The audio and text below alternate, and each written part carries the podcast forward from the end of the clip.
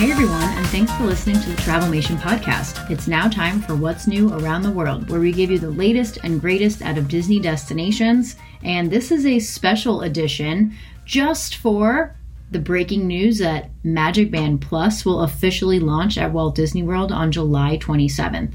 Now, we know a few things, so I'm going to go over all of that. Uh, first off, prices starting at $34.99. Discounts will be available, so if you're a pass holder, um, hopefully you can get a discount on that. There are 25 different band designs. It can do just about everything that you already love with your regular Magic Band. It's waterproof, it will get you into the park. It will get you into your Lightning Lane attractions. It links to your photo pass. So it does all of that plus more. This one has a rechargeable battery, which I think is pretty cool and interesting. Um, and I've heard that the battery will last somewhere between one and three days. And then it also will unlock some enchanting interactions throughout Walt Disney World Resort.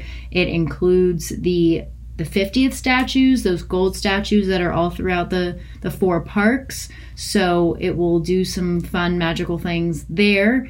And it also will connect with the nighttime spectaculars, which I thought is super cool.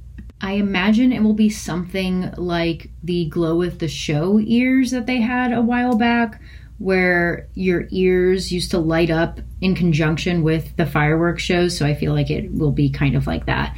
Um, it will also open your hotel room door and and you can charge to it. So it's everything we love about magic band and more. I know that it is also coming to disneyland at some point this year. I don't have a date for that but that's all we know about magic band plus. I'm sure i'm missing something but you know, with Disney, more and more will be released. Thanks so much for listening, and we'll see you real soon.